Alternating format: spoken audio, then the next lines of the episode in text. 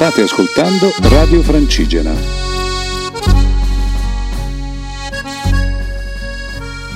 Un saluto a tutti cari amici radioascoltatori di Radio Francigena. Shamba Wamba number one. Un saluto speciale anche ai nostri amici del Giappone. Allora, ci eravamo lasciati settimana scorsa. Os. Os. Os. Esatto. Loro capiranno. Loro capiranno. Ripartiamo quindi da venerdì. Venerdì è stata una giornata praticamente infinita, quindi cercheremo di riassumere tutto senza essere, come dire, noiosi. Cambusa, iniziamo da noi e ci siamo incamminati. eh, da Cascina Spedaletto a verso Montepiano. Siamo partiti da una giornata che doveva essere uggiosissima, siamo partiti molto presto. Ehm, Ragazzi, se il Cambusa è un po' distratto, ma nel mentre c'è il nostro buono pane che stava Che non riesce ad cercando di aprire una aprire finestra. In realtà l'ha smontata. Buono pane. Buono pane, torni all'ordine. Torni allora, all'ordine. torniamo alla tappa di venerdì. Quindi eh, io e il Cambu ci incamminiamo da Cascina di Spedaletto a Montepiano. sì, una tappa Qual è la peculiarità di questa tappa? a pioggia. Ah, pioggia. La pioggia Che non c'è e stata. che non c'è stata e doveva esserci. Doveva e esserci. Quindi siamo stati graziati. Ma anche Abbiamo l'amore. L'amore. L'amore. Tra me e il Cambusa. Eh, non lo so, ma l'amore in generale. Quello c'è sempre. Ma nel frattempo eh, il nostro Andrea si trovava a percorrere la tappa da Montepiano al passo della futa, ma eh, ve lo racconta direttamente lui. Allora, siamo qua in compagnia, vabbè, della mitica Martina che cammina ancora con noi, di Alessandro e di Francesco, i due cugini, due personaggioni. Li abbiamo beccati a Montepiano e adesso stiamo percorrendo un tratto della Gea dove incontriamo anche la via della lana e della seta. Sì, è un'antica via che partiva da Pistoia e arrivava fino a Bologna e portava in realtà i filati di Pistoia a Bologna e passava per Castiglione dei Pepoli che era un po' la frontiera, diciamo, fra la Toscana e Bologna che è stata un sacco di tempo sotto lo stato della Chiesa, quindi era un po' il confine e qui c'erano anche un po' di problemi, diciamo, fra briganti, un po' doganieri un pochino con le mani lunghe, bracconieri. Era un posto interessante, diciamo. Sì, un posto davvero interessante, peccato che ha piovuto tutto il giorno e quindi abbiamo visto poco niente, immersi in queste faggete. Bellissimo e quindi arriviamo così alla- al passo della Futa, dove c'è questo famosissimo cimitero mm, di guerra tedesco e salutiamo questi due grandissimi ragazzi di Quanto San Benedetto, un piccolo borgo in provincia di Bologna. E quindi arrivano Sara e Giovanni che raccolgono i pulcini bagnati fradici per andare dove? Siamo andati in direzione Faenza, dove abbiamo passato una bellissima serata. Prima siamo stati accolti da Sara e Luca, un super runner, abbiamo cenato insieme. Dopodiché abbiamo fatto una presentazione con il CAI di Faenza, sprintosissimi, veramente sgamati noi e sgamato il pubblico, super caloroso. Dopo Faenza Come dicevamo, giornata infinita dopo Faenza, dove arriviamo? Nel frattempo, ragazzi, abbiamo una notizione da darvi, nel senso che quel giorno sono andato a Castelfranco Veneto con la 24 ore per firmare ufficialmente il passaggio di proprietà di Giovanni? No, che Giovanni Giovanni Dos Santos. Do- Dos Sani Dos Santos. Ragazzi, abbiamo acquistato ufficialmente il furgone di Vassentino, ragazzi. Santos is um, New member of the expedition. new member. Officially. Officially. E quindi niente, dopodiché torno a Bologna e a Bologna appunto c'è questa mega reunion perché nel frattempo si avvicinava la mezzanotte e a mezzanotte cosa succedeva Giacomino? A mezzanotte ho deciso di fare un anno in più e sono arrivato a quota 28, anche se ne dimostro. Ne dimostro. 47. Ma 46 dai. E quindi ragazzi è successa questa cosa pazzesca, eravamo a Bologna, io ero lì, poi è arrivata la crew appunto da Faenza con furore. Nel frattempo abbiamo ricominciato a beccare gente a caso, così completamente dal nulla. Agnese, Franco, Mimmo ragazzi, Mimmo che... Ve lo ricordate? Mimmo? Mimmo il siciliano, perché, perché noi? Perché noi dall'associazione di Palermo abbiamo deciso di... E quindi niente ragazzi, pirotecnici a, a Bologna, abbiamo fatto le 6 senza fare una beata minchia, possiamo dirlo. Era un boh, una vita e mezza che non succedeva, non eravamo più abituati, ma comunque insomma. Giacomino, vuoi dire qualcosa?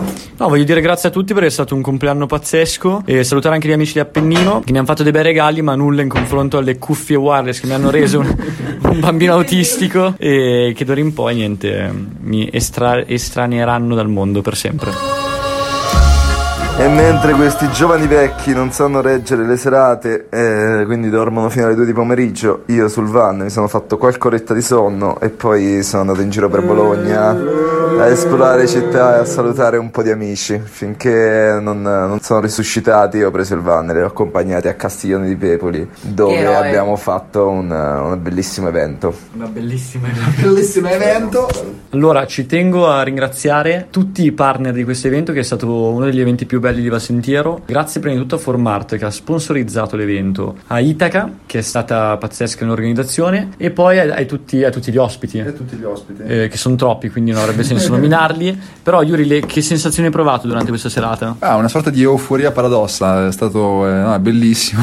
La situazione era abbastanza comica perché durante gli interventi degli ospiti noi, diciamolo ragazzi, eravamo In cotti, hangover. eravamo sui divani, eravamo i divani stessi. A un certo punto è iniziato questo rapporto simbiotico con i divani, ma ci siamo risvegliati per un, per un intervento magico e soprattutto da parte di Sara che ha conquistato il pubblico con i suoi occhi da, da tigre. Che altro? che altro? E abbiamo conosciuto tanta bella gente. musica, musica. Divertimento. Sono arrivati due Caramba. ragazzi, camminatori. È Ah, stato sì. un momento super magico perché di solito siamo noi ad arrivare, invece questa volta sono arrivati loro. Ed è stato come vedere se stessi, capito? Ma da un'altra Ci prospettiva. hanno quindi- mostrato le foto dei camosci dell'Appennino.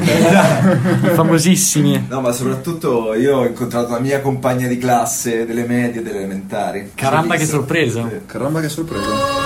E arriviamo alla giornata di Domenica. domenica dove, diciamolo, la truppa dormiva alla grossa, Mentre noi ovviamente quando, quando il gioco si fa duro, eh, i duri iniziano a... i durini. e quindi io e il durino partiamo, ma diciamolo ragazzi, c'era un cielo dopo settimane di pioggia, neve, cavallette, Un cielo stupendo. il sole ragazzi. Esattamente. Arriviamo quindi al passo della futa e surprise, c'è un sacco di gente che ci aspetta, ma in particolar modo uno con un cappello da cowboy. Il Nino di Livigno. Nino di Vigno irriconoscibile perché era senza barba, l'avevamo lasciato Si era depilato la faccia, non si sa per quale motivo. e ci siamo fatti questa tappa che doveva sulla carta essere, l'abbiamo anche detto, ragazzi, sarà una tappa tranquilla, eh, serena, eh, goliardica, invece no. Ma secondo me tutto sommato è stata una tappa tranquilla, però c'era talmente tanta gente, abbiamo parlato tanto. C'era un sacco di fango. C'era anche un sacco di fango, si scivolava. E quindi siamo arrivati con questo gruppo di persone all'altro passo, Al passo del gioco? Ci- di Cirone, al gioco di Cirone, dove ci aspettavano altre sei persone.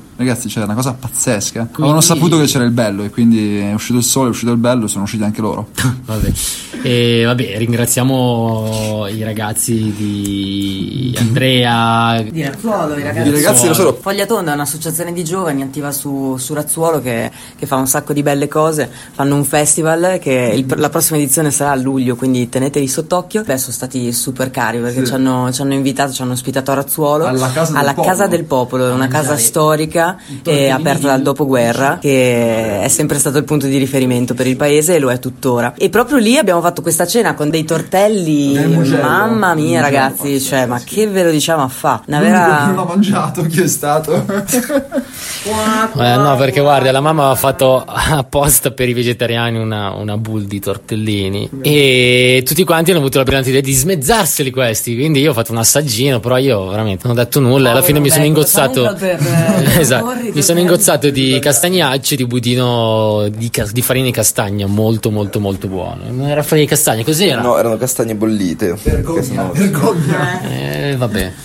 Il cambusa è sempre un po' un punteruolo, eh? un, un temperino. Ed è sempre a ficcare il becco. Beccolo, becco, beccolo, becco. Comunque c'è chi cammina anche sotto la pioggia, quindi siamo ripartiti io, Andre e Sara in compagnia di Federica e Benedetta, due ragazze della Romagna, e siamo andati in direzione Passo del Muraglione. Per fortuna ogni tanto le nuvole si sono alzate, quindi ci hanno lasciato questi scorci, questo mare di nuvole in mezzo alle valli. E poi non siamo arrivati esattamente al Passo del Muraglione perché dovevamo dormire al bellissimo Eremo dei Toschi. Dobbiamo ricordare che durante questa tappa c'è stata la caduta forse più bella di questo sentiero. Nel senso che la nostra carissima Benedetta non si sa come è scivolato su un Eh, tronco, sul dagli legno. Lei si guarda- guardava i piedi mentre. No, non guardava i piedi mentre. Non aveva le bacchette. Insomma, è andata giù di faccia nel fango e è stata un po'. vabbè.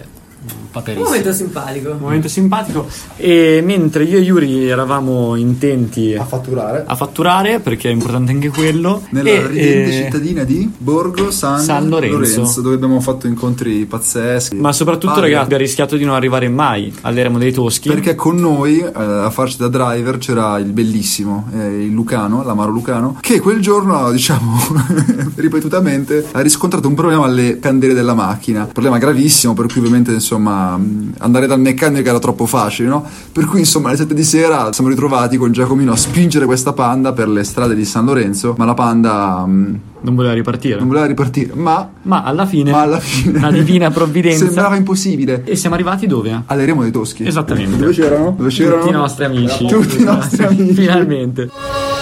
La prossima tappa la raccontiamo con una tecnica sperimentale detta Shashashawanghi. Dottor Puzzetta, a lei il microfono, venghi. Siamo partiti dall'Eremo dei Toschi verso recuperare la tappa del giorno prima, quindi il passo del muraglione. E siamo andati avanti senza la pioggia che ci aspettava. Siamo arrivati al bellissimo rifugio delle Fontanelle, dove ci aspettavano Mauro e Andrea che ci hanno accolto con un bellissimo pranzo, due personaggi incredibili. E fuori, in mezzo alla pioggia, si vede arrivare una dolce principessa che corre verso di noi. È la cara Lucia che abbiamo già incontrato al rifugio Mariotti che ci ha raggiunto per camminare un po' con noi e sotto la pioggia dopo un blauto pranzo siamo arrivati al passo della Calla. Questa tecnica è sperimentale, visto che ha evidentemente riscosso un plateale successo, soprattutto in Giappone. La ripeteremo ogni settimana per la vostra gioia. Adesso ne proponiamo un'altra. Eh, vi invitiamo a commentare le vostre preferenze eh, sotto, qui sotto, sotto il post. Bene. Ragazzi, alla voce Mr. Mr. OK. Arrivati al passo della Calla siamo andati allo splendido agriturismo Poderone dove ci ha accolto un magico personaggio che è Lorenza che è stato bellissimo passare la serata insieme a lei.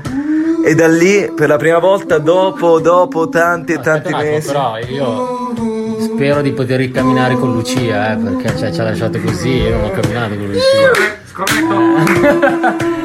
Eh, a parte queste parentesi, dichiarazioni di amore, siamo ripartiti finalmente i cinque camminatori di Sentiero. In mezzo alle foreste cane sentinesi è stata una bellissima tappa e finalmente siamo arrivati al bellissimo eremo di Camaldoli. Dove c'erano tanti remiti, tra cui noi, che però poi ci siamo ritrovati, siamo ripartiti. Ci siamo resi conto del motivo per cui Walter Bonatti disse che le foreste casentinesi possono essere forse avvicinate solo dalle. Da cosa? Dalle foreste casentinesi. Ok ragazzi, piccola parentesi, siamo a metà novembre, sei mesi e mezzo di cammino ce l'abbiamo quasi fatta, quindi potete immaginare che il nostro umore al... l'umore alle stelle si può dire? no? Si può dire, è alle Umore a tutta stelle, birra. a tutta birra e quindi questa non è una giustificazione, è semplicemente per dire che se questi audio sono molto fantasiosi, geniali direi da un, cioè, da un certo punto di vista e pieni di gioia è semplicemente perché questo cammino ci ha reso persone nuove, persone migliori, persone più simpatiche, gentili, educa- anche educate forse, Ma soprattutto geniali. ma soprattutto geniali. Eccoci, quindi torniamo a noi. Dopo questo profluvio di gospel e tamburelli, oggi- arriviamo, tra l'altro, no, diciamo ragazzi, perché la tappa non è finita dove è finita, a Badia Prataglia, bensì in un posto, ragazzi, mitico e mitologico che è Pennabilli. Pennabilli, ragazzi, cioè Un nome e un programma, cioè un nome nome programma. pazzesco. Tra l'altro c'è luogo con un sacco di coincidenze. Uno, eh, amato dal Dalai Lama. Due, ragazzi, di nuovo, all'improvviso ritroviamo le tracce della Gioconda, di Monna Lisa. Cambio, lei la parola. Monna Lisa, cosa dire? E cosa dire? Lo. Uno spettacolo per Ma- gli occhi. Perché l'abbiamo ritrovata? Perché dopo averla ritrovata rubata dal Perugia, eh, Dove? qui- A Dumenza. a Dumenza, qui invece pare che questi luoghi, e appunto il Montefeltro, sia allo sfondo Montefeltro che, su cui diciamo, che dà l'ombra, che dà l'ombra a Pennabilli. che è- fa parte di Pennabilli. Bravo. Cioè, è- è- è- Pennabilli. Pennabilli dentro Pennabilli. Comunque pare che proprio Montefeltro fosse lo sfondo usato da Leonardo per, per dipingere la Monna Lisa. con- Tra l'altro, chi contornare era, chi era Monna costei, ragazzi? Chi era questa Monna Lisa? Chi era Roberto Lisa? Chi era Era Roberto Roberto Finalmente abbiamo scoperto. E niente, veniamo alla fine di un'altra incredibile settimana. Ragazzi, ne abbiamo ancora un paio da raccontare. poi Ringraziamo Irene e Roberto che ci hanno ospitato ieri E sera. tutti i ragazzi degli casa. artisti in piazza. Davvero, artisti in piazza Ah, sì. ragazzi, a giugno, a giugno c'è il Festival degli Artisti di Strada, non potete perdervelo. Tra l'altro è anche il paese di Tonino Guerra. Tonino Guerra, ragazzi, ricordiamolo. Johnny! No, No, No. il poeta dell'ottimismo, diciamo solo questo. Va bene. Ragazzi, un saluto come si deve per tutti gli amici di Radio Francigena. Uh!